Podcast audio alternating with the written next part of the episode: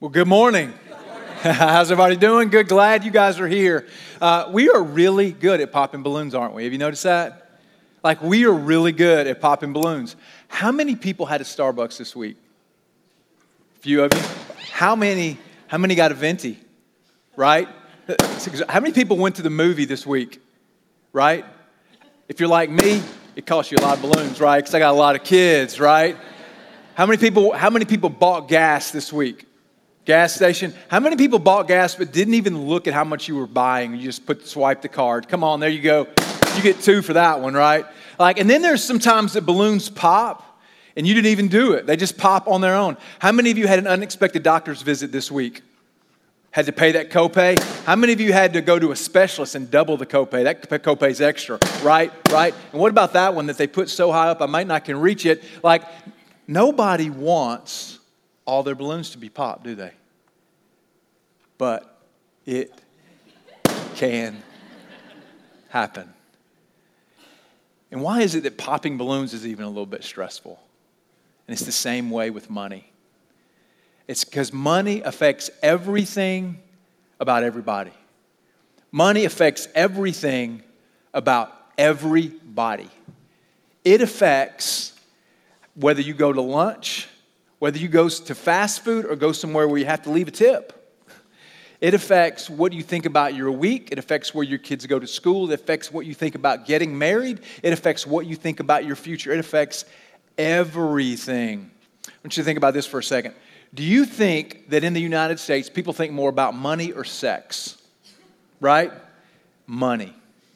People think more about money than sex. I know that's hard for some of you to believe because you've watched Netflix a time or two, right? People think about more about money than they do about healthcare. People think more about money than they do about their jobs. It's at the top of everybody's radar. Do you know that if you make the more money you, you make, the more you think about it? As that great theologian, notorious B.I.G. said, more money, more problems. and it's equal among genders. Men and women think about it the same. It's the number two cause of divorce in our country. Man, as you look at that, we want to be the best discipling church in our generation. Man, and as we look at this, this problem that seems to be in everyone's lives, or this concern, at least it's on everybody's radar, and we want to just take an opportunity to speak into that. And I realize that when you come to church, the last thing you're hoping to hear about is money. Am I right? Like you didn't come in the driveway and think, man, I hope it's about money today. This is going to be awesome. You didn't invite your friend and think, hey, come, because we're going to talk about money, right?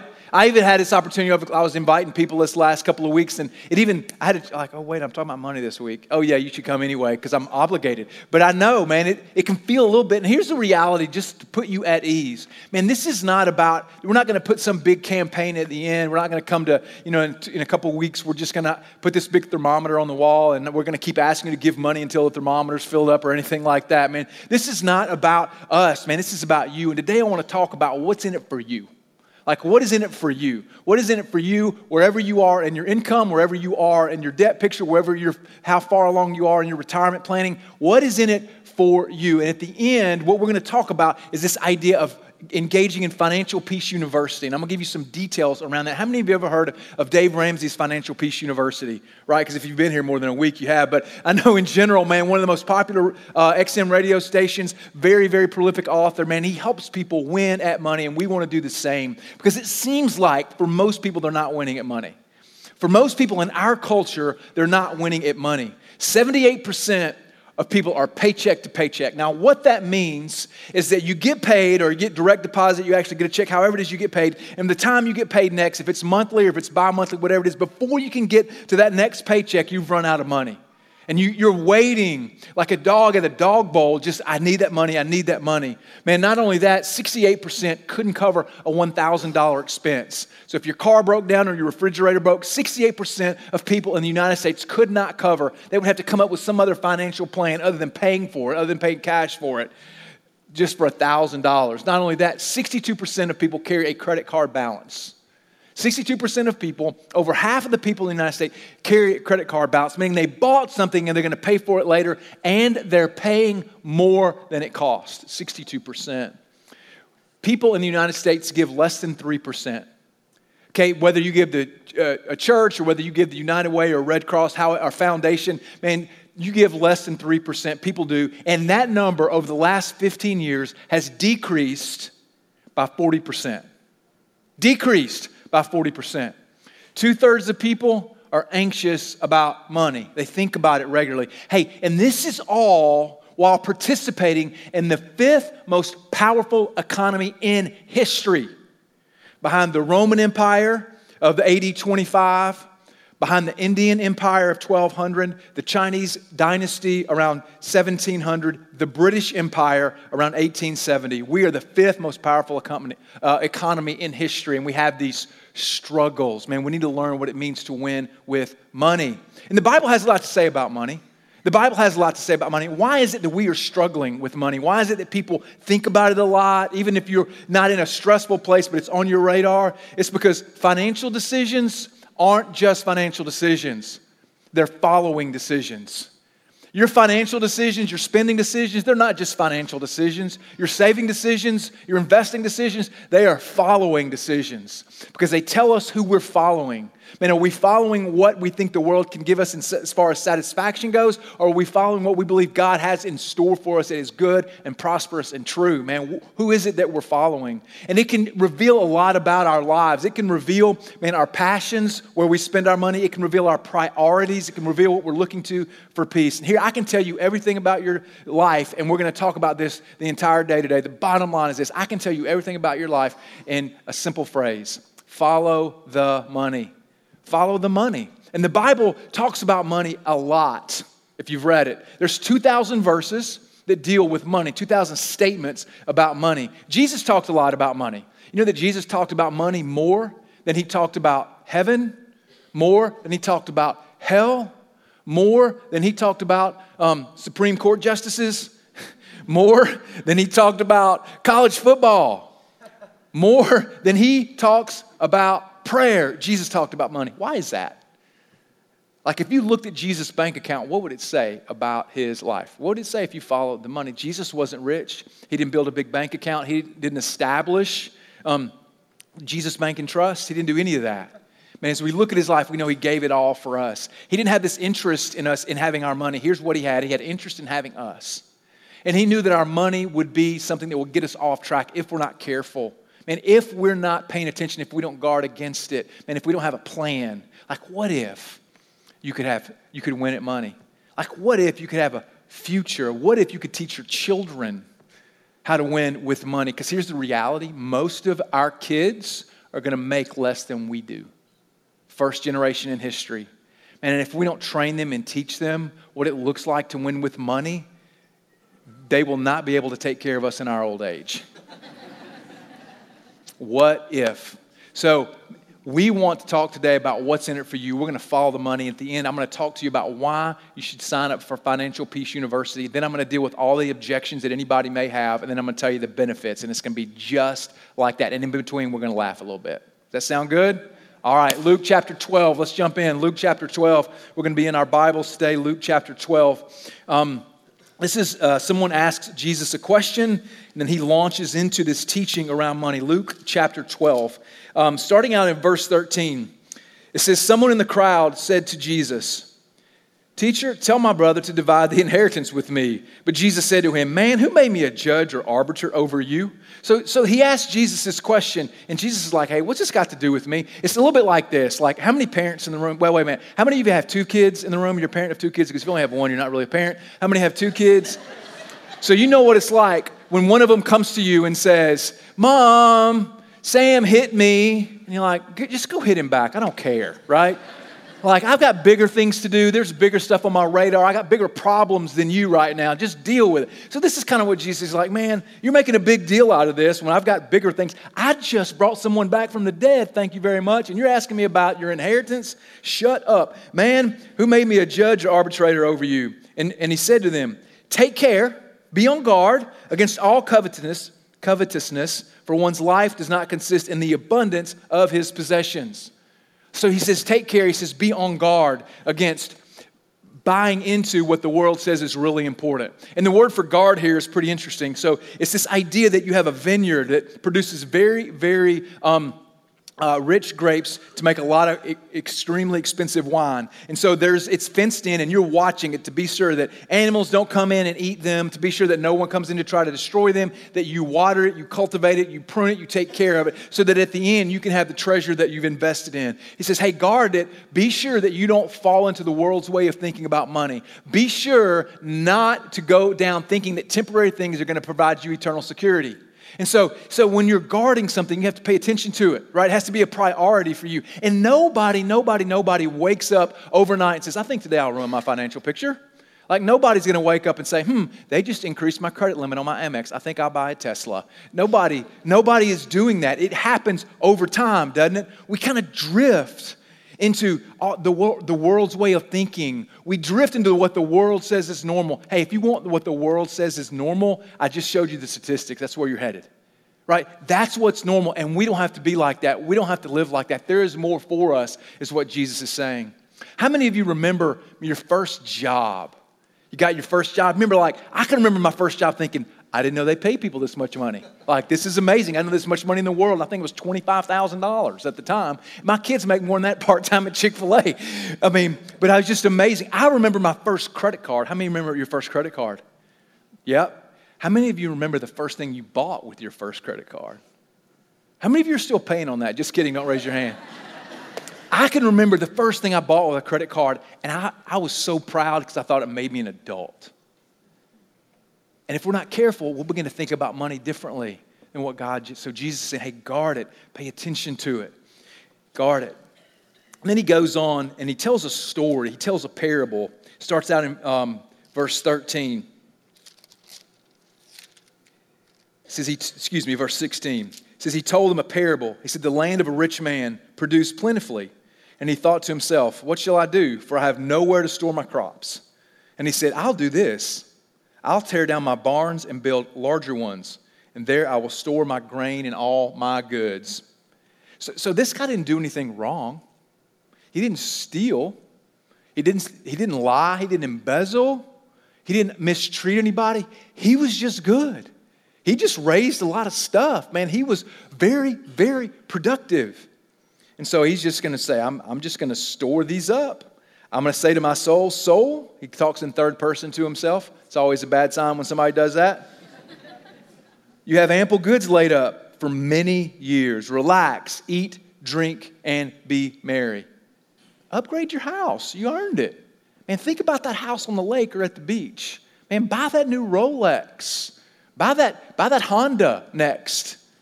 That's supposed to be a joke right there. You don't, Rolex and Honda is not in the same conversation. Tells me my crowd. Um, hey, just, just enjoy it. Just have fun. You earned it. Now's the time just to relax. But God said to him, Fool, this night your soul is required of you, and the things you have prepared, whose will they be? So is the one who lays up treasure for himself and is not rich towards God. Beware of hoping the temporary can provide the eternal. Beware of hoping the temporary can provide satisfaction. And the, the, with the lie of the world is that something temporary will give us what we're looking for eternally. And that's not. And, and Jesus says this, and it feels a little extreme. He says this stuff can steal your soul.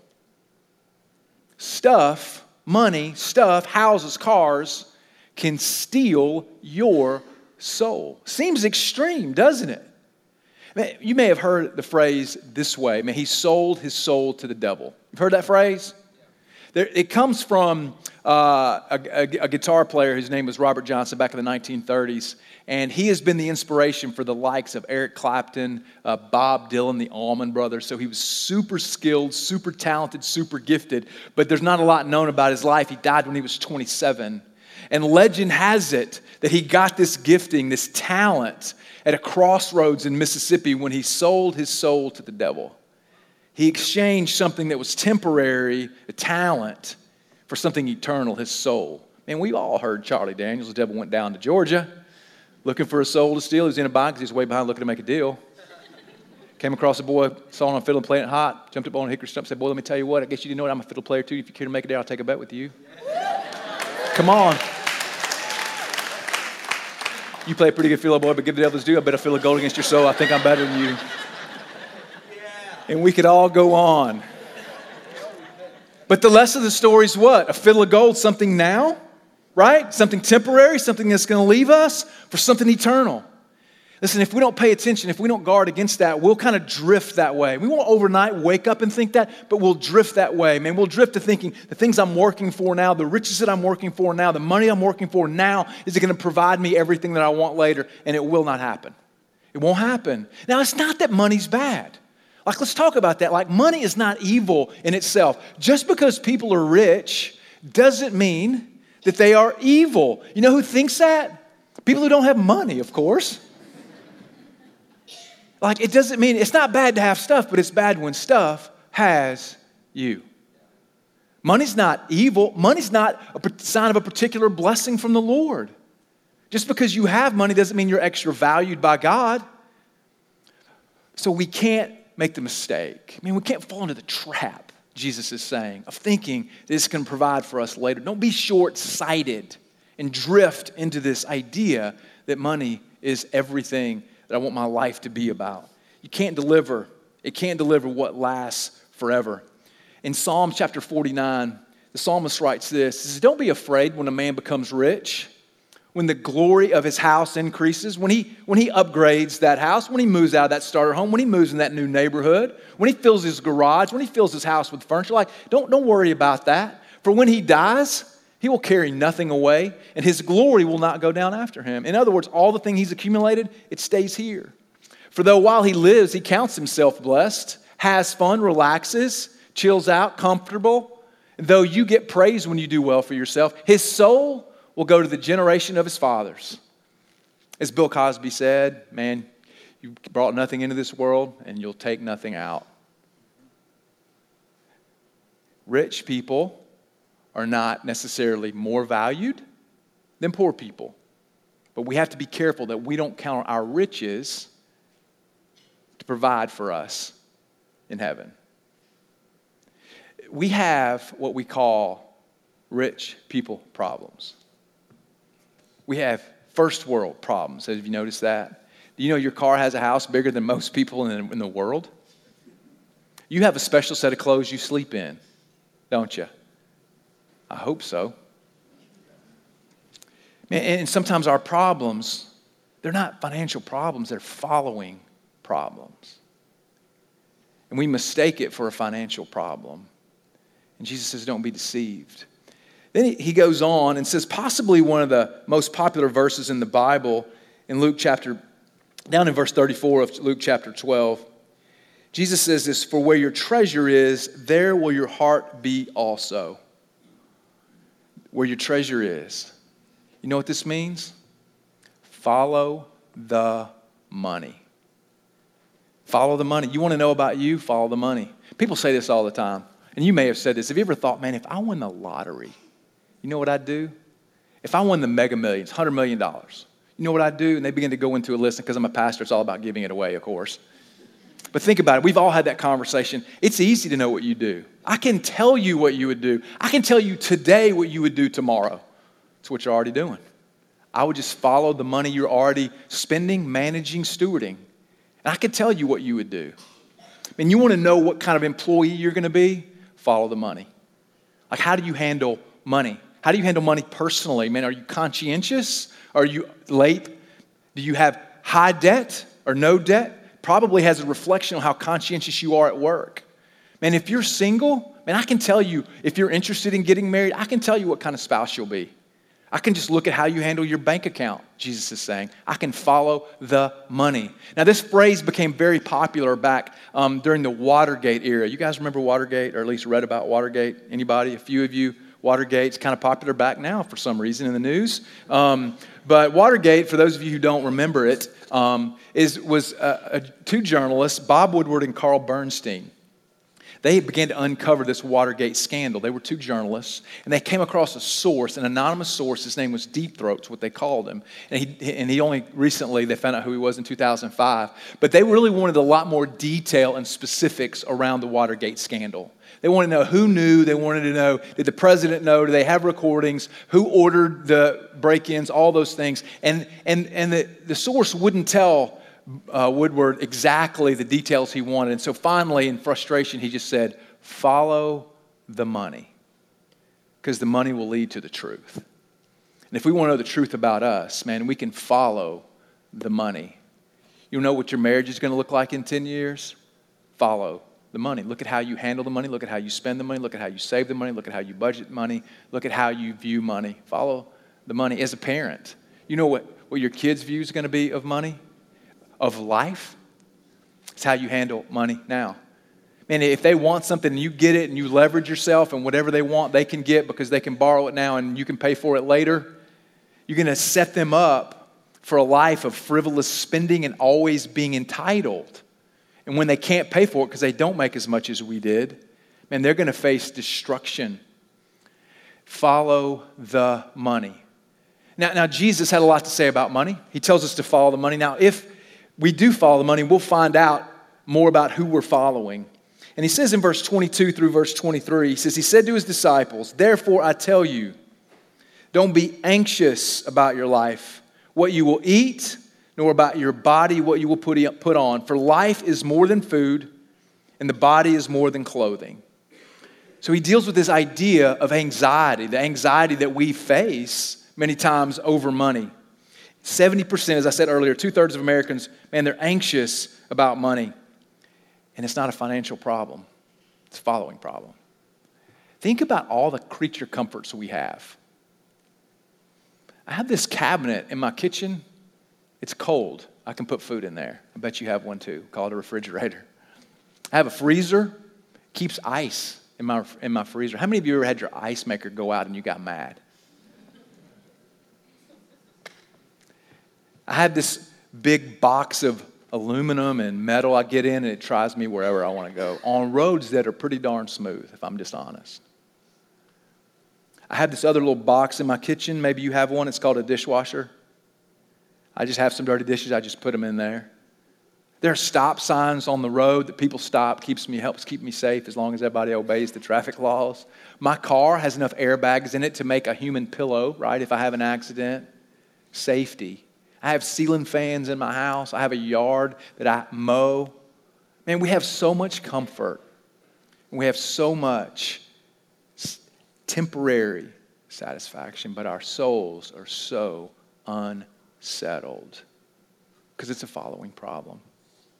And I just recently got back from our partner in Guatemala uh, on Thursday. I mean, it's always good for perspective.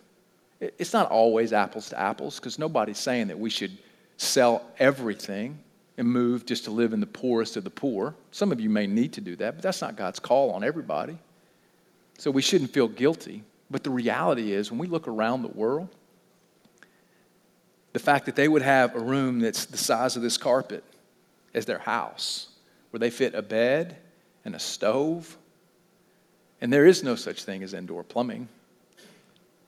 And we just at times need to recognize man, do we have a following problem? When we spend so much time worrying that the last 20 years of our life can be spent on the beach playing golf, feels like we may need to guard something.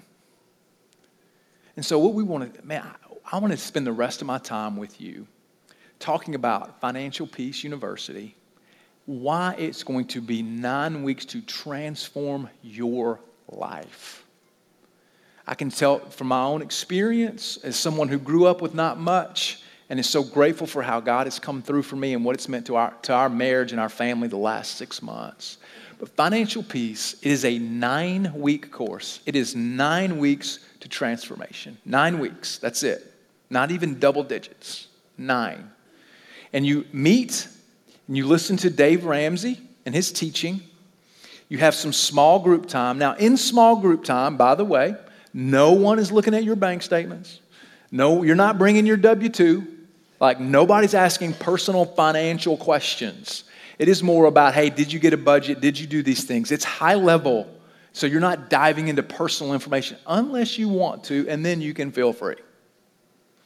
And you go through, and then there's steps to take. There's a plan that you'll come out with. The cost is $99. $99 to freedom. I realize there's some potential some of you couldn't completely make and fund the $99. You're like, well, that's the whole reason I need it, Stephen. It's because I can't even pay $99. We'll help you with part of it, but you need to pay part of it too because you need some skin in the game. And it's $90 per household, no matter how many people live in your house. One, ten, doesn't matter. $99 per household. Childcare is provided. And we have every night of the week Monday, Tuesday, Wednesday, Thursday, Friday night, actually Saturday morning, four times on Sunday. We've never gone to this intentionality about anything because we believe so much in the power of it to transform your life. So, why wouldn't you do that? Let me just run down the objections for you because I have a few. First objection I won't be able to buy stuff. You're going to put this plan in place. I won't be able to buy stuff. Like, I don't want to do that. Here's what I would tell you classes start a week from today. So, over this next week, go buy everything you want. Not really. Um, but, but the reality is, I'm just going to speak a little bit on a personal level. We actually have so much more freedom now, and you will too, because you can buy stuff without wondering if you can afford it. You'll, you'll buy stuff that you need and want, and it'll be different. So I was just calculating up all the stuff that we've done over the last four months, Debbie and I, as we've gone through financial peace from a wedding to two weddings. I mean, one was mine, one was, uh, one was one of our kids, and all the stuff that we've done to the money that we've saved and spent, all that stuff. And I increased my, the power of our income by 28.6%. 28.6%. So think about that. And I make the same amount just because I was more intentional, I understood more, I was able to give more, I was able to do more things, just because I was paying attention and I put some of these tools in place, you'll be able to buy stuff. So check that one off your list. Does it work? You're not saying follow the money, you're saying show me the money. Does it work? I just want to speak on uh, the last class that we had here. The last class that we had, not including our staff that's already been through it as well, we had 10 families go through, and 10 families paid off $40,000 in non mortgage debt. 40,000. So if you think about it, 10 families, and not all of those 10 families had non mortgage debt. So the actual the number of families is probably six or eight, paid off $40,000 in a period of nine weeks. When it comes to how much they saved, our class, it saved $48,000. So you had an $88,000 turnaround in a matter of nine weeks. Does it work? It works. It works. My spouse handles all the money, right? Like they handle it all, they got it covered. That's a lot of pressure on one person. Can I just say that? If you're married and you're like, my spouse handles all the money, man, my spouse is the one who uh, counts it and spends it, right? If your marriage is supposed to be of one heart, you're, you know, unified, one flesh. That means one bank account. And it doesn't mean that one, one spouse doesn't handle more of the money than the other. I like to say I make it, Debbie spends it, but that's not true. Um, but as we're able to talk together about, with common language, about the things that we need and our plans for the future, and are we on track for our future goals and dreams, gives us a common language and it removes the pressure off of just one person. And it helps us to have common conversations around the one thing that we think about the most. Um, the next one, you may say, You're too old. Like, I'm too old, I'm too far down the road, I've, I've already got all this figured out. Hey, it ain't about you. Here's what I mean by that. If we're becoming the greatest disciple making church in our generation, one of the greatest legacies you can leave for somebody is not to give them a bunch of money, but to teach them and train them and equip them on how to handle the money they have. So, to go through financial peace for you would be in order to learn the tools so you could have a very easy template to train others. Maybe it's your children, maybe it's your grandchildren, maybe it's just some friends. I do firmly believe that when we get to heaven and we have helped someone financially, as we cross the threshold into glory, someone will say, Thank you, because we helped them with money. You're not too old. Your financial picture is too sophisticated, maybe. You know, you've got stocks and bonds and options and futures, and you've got investments, and you've got, um, you know, land holdings, and you've got a foundation, and many, your, your picture is pretty sophisticated. For God, let's remember, He created the retina. He, he gets complicated. And I don't think your finances are more complicated than my retina because it's attached to my brain. Man, it's not too sophisticated for God. You may say, My picture's not sophisticated enough, Stephen. It is pretty simple. Great news for you Jesus' wasn't either. He left home, became homeless, only to return back to heaven, and that can be true for you too. Man, you may think, I don't have enough. That's irrelevant. You want to be sure that what you do have, you're moving down the field towards God and following after God. It's a following issue, it's not an amount issue. You may feel embarrassed. Maybe like, I'm a disaster. Man, I made some mistakes and I'm in a hole and I don't want anybody to know. I don't even want to talk about it I'm embarrassed. Listen, there's not a person in this room hasn't made at least one financial mistake. Let me tell you about mine. Can you say RX7 right when you got out of college? I think everybody has made some mistakes. And, and, the, and the thing worse than being embarrassed today is being embarrassed in five years. Like, don't, don't, don't let that hold you back. We're a place that's for everybody. And if you ever got judged by somebody, let me know. I'll put Joey on it, right? We're going to take care of it. right? Don't be embarrassed, man. Now's the time. If you're embarrassed, it's going to stay in the dark, man. But if you bring it to light, you're going to have peace. You don't have to live like that. You may say, hey, I've done that before. Like we did that a while back. Yeah, we kind of got it going on, man. We, we took Dave Ramsey a little back. We did something similar to that. You know, what I would say to you is, man, this is your opportunity to be part of what we're doing as a church. Everybody needs a refresher. Debbie and I are looking forward to going through it again um, over these next nine weeks. And it will help you with a common language with people to help transfer something to them that they need. And there may be some things that you forgot. Because if you remember, you don't just jump off the cliff, you just kind of drift. And the things that you learned when you took it the first time, and you got to remember those and be reminded of those. You may be like, I'm just stressed out about it and I'm going to ignore it. It's kind of like I'm not going to the doctor because he may tell me something's wrong. You've ever met people like that? My foot hurts, go to the doctor. Now he'll tell me it's broke. That, that makes no sense. It's broken whether or not he tells you or not. Ding, ding, ding. And so I would just say, man, if you're just, if you feel like you can ignore it, there's going to come a time when you can't. And, and, and there's going to come a time when you are going to wish you would have taken up this opportunity to go through Financial Peace University for these nine weeks. You may say, hey, I'm single. Isn't this just for married people? No, it's not. If you are single and you think you might want to get married, this is the best thing you can do. I tell my daughter all the time follow the money. When looking for a spouse, of course. I think to prepare yourself if you do want to get married, or if you don't, that's not the Holy Grail. Man, just have confidence about your future. Debbie and I, right now, we, we meet with a couple of uh, singles, who people who aren't married, that we, we, we help. They kind of say, hey, here's my plan, here's what we're doing. Can I just talk it through with you? Because they want somebody to talk it through with. That's awesome. So if you're single, you need this as much as anybody. It's not a family thing, it's not a married thing, it is a following thing. You may say, I'm too busy. Think about this for a minute. You're too busy. You're too busy popping balloons and getting stressed out to not do that. Because that's what we're busy doing. We're busy spending money and running crazy. You're not too busy because we offer it, as I said, every day of the week, four times on Sunday. And we offer childcare. We got you covered. Man, we, we have done, gone above and beyond, done everything we could to make this easy and available to you. Providing childcare, offering it on Sundays. You can make it happen if you want financial freedom. The last one I've heard is it's not for me. What does that mean? Financial peace is not for you? You're just destined to be anxious and stupid? Like, what does that mean? It's not for me. That's a cop out. I'm just going to be honest. I don't want to do it. Just say it.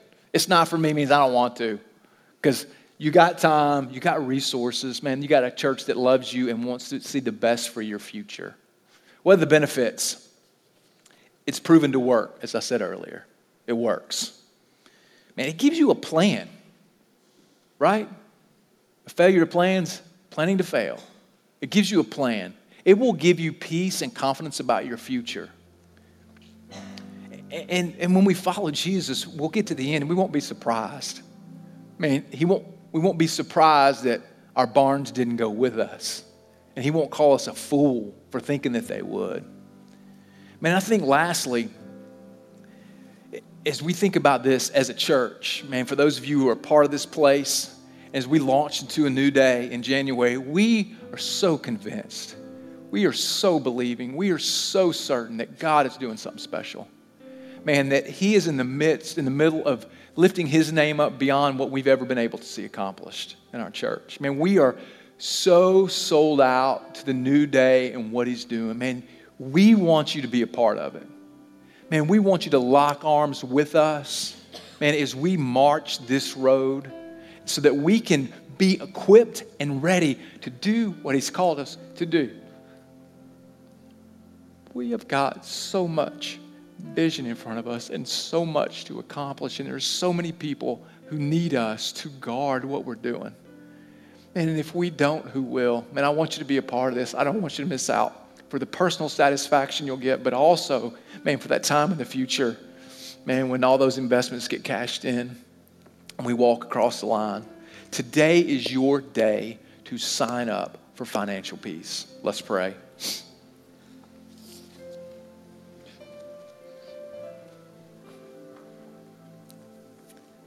So, God, I just pray today you'd set some people free.